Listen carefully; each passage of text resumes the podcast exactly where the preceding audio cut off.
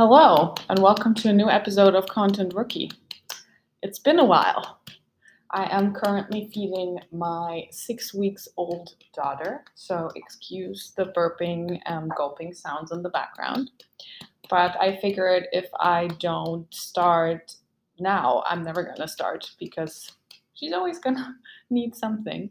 So, um, thank you so much for everyone that has been sending me very kind messages while I've been on hiatus. Um, I really appreciate them. I also really appreciate all of you still sharing the podcast uh, and promoting it. That's great.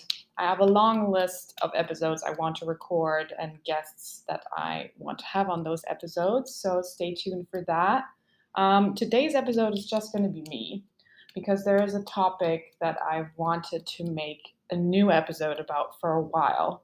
Uh, there already is an episode about this from basically, I think, one and a half years ago, where I gave a very, you know, general introduction. But I feel like things have really evolved when it comes to this. And so I wanted to talk a little bit more about this. So definitely see this as kind of a part two of that episode from the beginning. So the thing I want to talk about today is tone and voice. So I know this is especially new UX writers' favorite topic because many of us think it's a very fun thing to work on and a great kind of um, thing to have to show presence and to you know lead UX writing at your company or in the project you're working on. But tone and voice creation and processes and keeping track and maintenance is very very difficult and that's definitely something that uh, I've learned over the past couple of years, and that specifically stood out to me over the last year of my work. Um, now, I've created a lot of tone and voice guidelines, and I've worked with maintenance of those, and I've tried implementation of those uh, in both small and very large companies. Uh, and it is very difficult, pretty much always, no exceptions. And the reason for that is that the only person that ever looks at tone and voice guidelines is probably you, and maybe if you're lucky, the other UX writers and writers, which means that a lot of copy pops up in places that does not follow the tone and voice guidelines. And then you need to make a decision. Do you want to uh, try to continuously educate those people that those guidelines exist? Do you just fix their copy? Do you do a combination of those? That can eat a lot of time and it can also be frustrating. Um, and then the second thing I want to talk about a little bit more today is the fact that maybe we need to rethink how we're using tone and voice guidelines. Should they even be guidelines? Is guidelines the right format or medium? Or are there other ways we can roll out, you know, help on creating consistent copy and content throughout the company among writers, but also other people that may be creating copy? Uh, and there are some cool tools out there that more and more companies are starting to use uh, that I think can be very helpful for that. So that's a little bit of a long introduction to what I'm going to be talking about today. I know this is a little bit more high level, so it may be more interesting for those of you that have already worked with tone and voice in the past, but I definitely think there's also some interesting thoughts here for, you know, those of you looking to get into UX writing who maybe haven't worked with it yet because I think while talking about this, I'm going to touch about upon a lot of the processes that go into your day-to-day UX writing work. So yeah, stay tuned for that. Uh, I'm excited to share my thoughts. And again, disclaimer: this episode is just going to be me, so it's very biased. It's my point of view. It's my experience. Other people may have completely different thoughts on this, but it definitely felt like I've at least learned a lot in the past couple of years for me to want to share a little bit more about all the things that go into tone and voice. So thanks so much for tuning in. All right. So to refresh everyone, what is a tone and voice? Um, essentially, tone and voice is what companies use to ensure that they have one way of writing as a brand to make it easier to recognize the brand. Um, and that's actually, I think, something that is already quite interesting because before product marketing became really, really big, tone and voice usually sat within the marketing department. Um, and was something usually done under the umbrella of content marketing. And that's actually also how I first started working with tone and voice. It was much more from a branding and marketing campaign perspective than from a UX perspective. But as products became bigger and bigger and apps became bigger and bigger and started having more content and copy inside of them, uh, tone and voice also became something that product teams were dealing with and had to create to make sure that all the copy and the content they put out in their apps and their products was actually consistent had a recognizable brand, but also made sure that the copy was usable and that everything was accessible in there. Um, so, what you often see, and that's kind of the first thing I wanted to pinpoint, is that the brand slash marketing team will have a tone and voice, sometimes referred to as editorial, to- uh, editorial tone and voice. And then the product team will have a tone and voice. Um, and ideally, those two teams should kind of sync with each other to make sure that their tone and voices aren't too different from each other. But the reality is that there is not that often a great sync between the two parties. So sometimes editorial campaigns will come out and the tone and voice will be completely different from what the product team is going for. Um, and sometimes that works if the campaigns are very clearly separate from the actual product content and copy. But sometimes that can also become really confusing one thing that I've noticed specifically in bigger organizations is that oftentimes some copy will pop up somewhere that seems to be very outside of the scope of the tone and voice. Uh, and then someone will pick it up and ask, Hey, who wrote this copy? Who's responsible for this copy? I would like to sync with this person or ask some questions. Uh, and then it's almost impossible to identify who even wrote it, uh, wrote it in line with what? Did they even follow any guidelines? If so, which guidelines did they follow? So the first thing I want to point out is kind of exactly that. So if you're working in a big organization and you have a tone and voice, who's responsible for it? Who maintains it? Who is supposed to refer to it and use it in their day to day work? Um, is that clear? Do people know who they can reach out to? Is everyone that is writing copy and content at this company even aware that these tone and voice guidelines exist? Um, if so, how do are they made aware of it? Maybe when they first start their job it's part of the onboarding that can be really important or is this something they just you know maybe randomly stumble over one day and before that aren't aware of? Uh, so i think that's a really important question to ask because even though it sounds so obvious oh like very likely this company has a tone and voice uh, and i'm going to follow it maybe for us as writers um, it's actually not always the case. And not everyone is aware that tone and voice exists not everyone knows which one to follow if there are several like i said editorial product there may be a completely different one as well. So it's definitely i think a big challenge to really you know clarify within one organization what is the tone and voice who follows it if there are several can and should we maybe pull them together into one source of truth? Or if we decide we need to keep them separate then like who is making that decision? How are we making that decision? How do we ensure there are separate lanes and people are informed to know which one to use when and for what they're writing? Um, that can actually become really really complex. I've seen this happen in a lot of places and it can become very confusing. And a lot of the questions you'll be getting if you're working with tone and voice on a daily basis are well I've read this in one document, and then in this tone and voice document, it says something else like, What should I do now? Uh, and sometimes it can be very difficult, even for someone like me who may be responsible for it, to answer that question because it's just not been clarified, because it can be very difficult to clarify it sometimes. So I think that's like a first really big caveat I want to point out. Um, and tone and voice can also mean different things in different organizations. In some organizations, it's very, I would say, on a high level. So it talks a lot about, oh, but we want to make sure all of our copy sounds very encouraging. And it may have some examples on how encouraging copy could look like. And in other places, tone and voice can become very, very detailed and will also include things like product writing guidelines, um, things that cover punctuation how you want to use that uh, that talk about you know sentence structure readability level all of those things. Even accessibility may be part of their tone and voice. So it's also i think very important to clarify what does the tone and voice cover? Um, what is in that style guide? What are the things that come into that um, and i think more and more companies are moving away from tone and voice kind of being the general term that sometimes covers just you know those high level we want to be encouraging or fun uh, instructions to maybe covering all the very specific instructions into punctuation and other things to calling it style guides instead or maybe even writing style guides style guide. It could be product writing guidelines all of that uh, and that name will usually cover the tone, the voice, the specific writing guidance, and it can make that a little bit clearer. However, again, the thing I talked about now in the beginning, where there's maybe different guidelines for different parts of the company or different teams that aren't really aligned with each other, that may still be the case.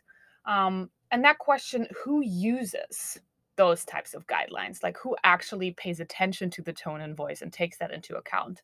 Um, yeah, I think that's a really good question because I've been working with, I think my first tone and voice guidelines I wrote,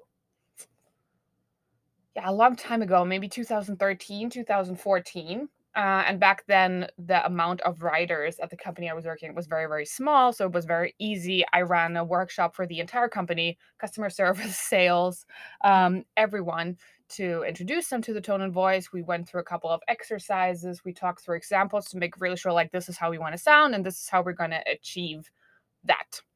Um, and then nobody really paid attention because that's just how it is. It's maybe not their day to day job to write. Um, it can be very difficult to follow writing guidelines if you're not very comfortable as a writer. So that's a very important thing to take into account. And again, writing guidelines may be different depending on a certain campaign you're running, where suddenly you decide to maybe be a little bit more provocative and then your tone doesn't really work that you have in general for your product. Then somebody has to make those calls, has to make those decisions, and guide the people responsible for that campaign.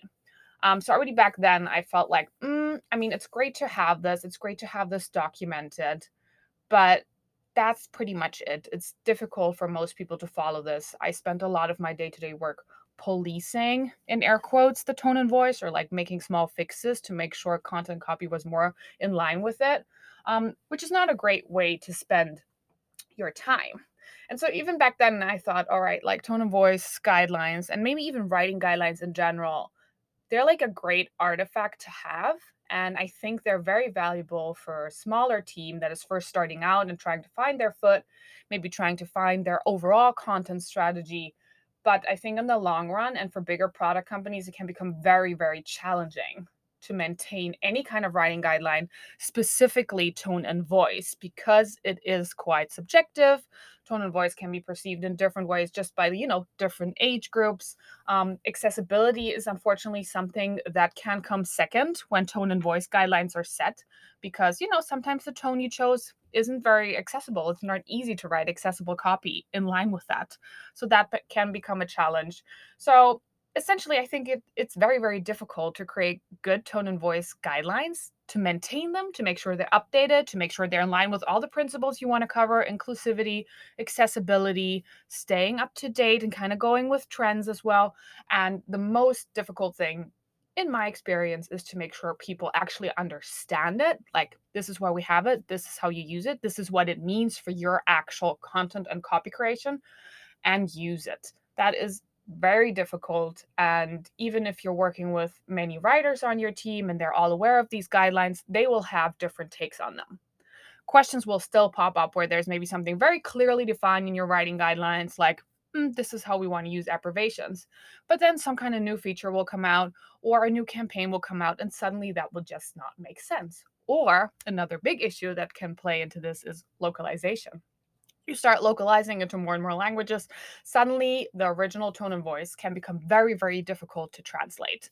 Um, and smaller things that were very obvious, maybe for, you know, English and then a couple of the other localized localized languages can suddenly become very very complex as you add more languages to that. And then someone has to make those calls. How do we adjust the tone and voice? Um, a very fun discussion to have also is once you bring on new localization managers and maybe new translators for a new market uh, and you give them the original tone and voice and product writing guidelines in English, and they'll read them and they will interpret them a totally different way than you would because culture plays such an important role. So I'm actually not a big fan of, you know, giving an English tone and voice to someone that is gonna, let's say, localize this into Korean. It's much better to really take the time, sit down with them, workshop around, okay, this is what we were trying to get across in English. What would be an equivalent way to talk about these things in Korea. Um, and then maybe something totally different will come up and the tone and voice guidelines would look very very different at the end of it uh, and i know this is a bigger time commitment it requires a lot more capacity and effort but it is the better more sustainable way to work with localizing in air quotes your tone and voice you can't just translate it in most cases. Um, so that's, I think, a really important thing to take into account as well. Then, one more thing I definitely want to address is tone and voice formats. So, when I first started working with this, it was basically Google Docs. Google Docs were the format. Um, sometimes there would be a slide deck as well to accompany something. Sometimes there would be a confluence where we would harvest the tone and voice guidelines and product writing guidelines. However, the more and more I've worked in the field, the more and more I've worked with different companies and trying to get consistency into their writing, I realized really nobody or most people do not want to look at a GDoc or pull open a Confluence, look at this, uh, search through it to find something that is maybe relevant to what they're currently writing or thinking about, and then try to translate that into what they're currently creating. Um, so I actually think we, as the field of content design and UX writing, we need to move away from those kind of artifacts, from the traditional tone and voice documentation, which would be a Confluence or a Google Doc or a slide deck, um, or like a PDF, anything like that. I think we are moving towards AI assistants, things like Writer that have tone and voice guidelines and product writing guidelines integrated, and you kind of have it as a plug- plugin, and it makes you suggestions while you're writing. For example, hey, this is not how we talk about that at this company. Try to refer to it in a different way, or hey, we don't use the Oxford comma here. Try to avoid that comma, write it a different way hey, you're making three points, maybe break it up in the list. So a plugin that kind of helps you as you're writing, because that way you are basically getting that guidance for how to write, and especially when it comes to tone of voice, while you're in it. So you don't have to make the effort to go look for it. You don't have to even you know remember to think about it while you're writing because that can be hard if you're very busy and you're working in a very fast fast paced environment you may just not even have the time to breathe and think oh wait I should take tone and voice into account here. Um, so it's all right there for you.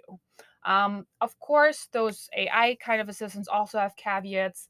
Um, it's a field that is kind of still developing, so more and more things are being added. Some things, some features, some guidance may not be in those kind of tools yet. So it will take some time from you to set up that kind of tool specifically to your company needs or your team's needs. But I definitely think it can be worth it uh, and really help increase consistency especially in bigger teams where a lot of different people write copy and write content. Um, and again, what can be very nice with those kind of tools is that you can also split it up in different teams. So, you know, the editorial or the marketing teams may have totally different guidance um, than the product teams that are maybe focusing even more on accessibility or inclusive language. Um, and it kind of can facilitate that conversation in a way as well. So I think definitely when it comes to the formats of any writing guidelines or writing guidance, we have to move more towards something that is in Figma with you, that is in whatever, wherever you're writing your copy and your content to make it easier for you to really make those calls on the spot. Um, and I personally also think that this is better for learning because, you know, you can scroll through some guidelines and then be like, oh, okay, I need to take this into account when I write. Um, but it's much easier for you to write something and be reminded, oh, take this into account. So the learning retention in the moment will be a little bit higher there as well. So I think that's definitely a big point to make when we're talking about tone and voice um, right now in the field. Uh, and then this is where I think this episode gets a little controversial. But if there's one thing that I would say I've seen over the last couple of years trying to make tone and voice work for bigger companies. And now you know I can't name them, but there's a couple that I've worked with um, where I've been directly responsible for tone and voice guidance. And there's one subproduct of a bigger tech company where I've been responsible for tone and voice and where I kind of set that from scratch. Uh, I was the first content strategist to be brought in. They didn't have anyone yet. It was a new product. Um, we went in and I essentially created all of that from scratch. This is how we want to sound. Was a very close collaboration also with the marketing and branding team. I created the product writing guidelines. What kind of punctuation do we use? Active, passive, all of those things um, for their different audience groups. Um, and it became a very, very big artifact and long document that was constantly evolving. The glossary was also an important part of that. Um, and I've been fighting um, from day one to get people to actually pay attention to this documentation because the documentation exists and it was created in line with important stakeholders. So everyone agreed on certain things, but still, people aren't aware of it. People that are aware of it forget about it. People that are aware of it and don't forget about it don't know where to find things, um, or they don't realize that this is something that would be part of the writing guidelines. Um, so what happens is essentially that I or the writers are the only people that are really looking in these at these guidelines and following them, then maybe fixing some of the other people's stuff um, to make sure it's not totally out of it. But what I've been seeing is that maybe it's not even necessary. I mean, don't get me wrong. I think glossaries are always important, are always necessary. We need to clarify terms. I think things like naming conventions, what do we call features? How do we name features? That is very important, and there should be a central resource for that. I think product writing guidelines like punctuation, um, active voice, passive voice, those th- things should definitely be set in line um, and made sure that everyone kind of follows the same structure. However, when it comes to tone and voice, the tra- in the traditional sense, like we want to sound very funny, or we want to sound very casual, or we want to sound very serious, maybe, um, I think we're moving away from that. I think that the products are developing too quickly, campaigns are being put out too quickly for the tone and voice to realistically really hold its ground. And I've actually also been on projects where I felt like the tone and voice was in the way of us maybe making a really good campaign or maybe testing out something really drastic with a certain flow to see if copy and content could have an effect on, for example, engagement rates. Um, so I think there is something to be said for do we really need to manifest tone and voice at all? Um, could we maybe keep it more general? Can we maybe, you know, put it in like a writing assistant to make sure there's some kind of reminders and guidance to help people think a certain way uh, without trying to really write out very specific examples um, somewhere that we expect people to follow and kind of draw their own conclusions from for their own writing? Um, because I think, you know, people are different, personalities are different, and while I understand that a lot of products are really trying to go for a strong personality, I do feel like we're moving a little bit away from those hardcore, super branded um, companies that have a very specific brand, that have a very specific way of writing. Examples that come to mind are, you know, Headspace, Slack, MailChimp were very famous for that, having those very strong brands that also manifested in all of their copy. I think even those people those companies are moving away from it. So i think we're kind of making a little bit of a switch to okay maybe we don't need to hyper focus on tone and voice. Maybe there's other things we can focus on like for example inclusive language accessible language and then kind of do our own twists and our own kind of personality on it. Um, so it's definitely something i wanted to say and put out there because i still get a lot of messages from um, people breaking into ux writing maybe getting their first big project or working for a small company a small startup where there's no product writing guidance or tone and voice guidance at all. And they're very excited to create this uh, and are asking for help like, hey, what resources can I use? Where should I start? And, you know, while there's a lot of great resources out there, and I've made episodes on, on how to create tone and voice and writing guidelines, um, I definitely think you should try to not you know, maybe make it your first huge project. Maybe there's other things you can work on first to figure out how to best work with copy and content in that project or with that company. Uh, and then maybe some of that guidance will just happen organically as you go. Uh, and then maybe you don't need to spend time on creating these very elaborate guidelines at all, because especially if you're working in a small project, maybe you're the only writer, there's not a lot of writers, you may be the only one using it or paying attention. So that's definitely something I would take into account here.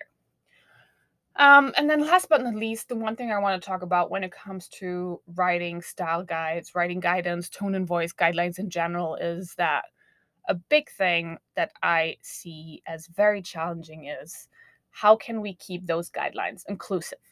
So when I come on a project or into a company and writing guidelines and specifically tone and voice guidelines already exist, um, it can feel very intimidating to maybe question something that's been in there. Maybe it's been in there for years. Um, but if there's one thing that I think most of us will agree on is that tone and voice, just like any kind of personal communication, just like anything we read and write on the internet, is constantly undergoing changes. There's trends to the language, there's trends to the way we say things, memes, things like that play a role here. And so tone and voice guidelines from a year or two ago may be completely outdated. But then if you're a new person on a team or at a company, can be very difficult for you to find a way to, you know, maybe engage with those rules and say, hey, could we change something here? Or what if I want to write something a different way? Because sometimes it can be very unclear who owns the guidelines. What I've seen often is those guidelines are created, someone is technically somehow responsible for them, but not directly enough to really actively on a day to day basis pay attention and see what kind of updates and changes need to be made. That's definitely a process that I haven't seen work very well in a lot of places, even with big content design teams. Um, so I think it's definitely something to take into account here. How do you make sure that any kind of writing guidance you give is inclusive to everyone that feels like they have input on it? It doesn't even just have to be limited to writers. There may be designers, there may be devs that have some input on this.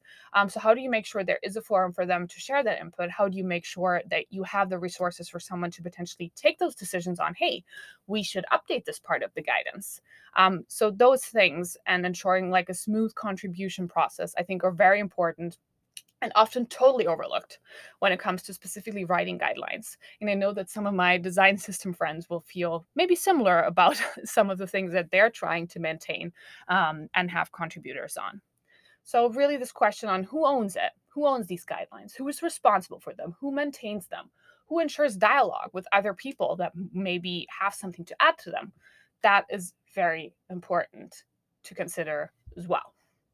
So, yeah, that was essentially what I had to say. I know this was a little bit more of a high level episode, so maybe, you know, not super interesting for all of you that are looking to transition into UX writing from a different field, but I still think it's maybe interesting to kind of hear about, you know, what are some of the things uh, some of us more senior people are, are dealing with or thinking about in the field and what are the things that at least in my in in my case i have the ambition to make better and to improve so I hope you found this episode valuable. I have a bunch more episodes in the pipeline, and as soon as I get the time, I will record them. Again, thank you so much for listening. Thank you for sharing the podcast, for engaging with it. I'd love to hear your thoughts on this episode. Maybe you don't agree at all with my take. Please let me know. Maybe you can send me a message on LinkedIn or you can tweet at me. Um, and I, I'd be really interested to have a discussion about this because I know this is a take that hasn't been discussed that often yet. Um, so thank you so much, everyone. And I hope you listen in again next time. Bye bye.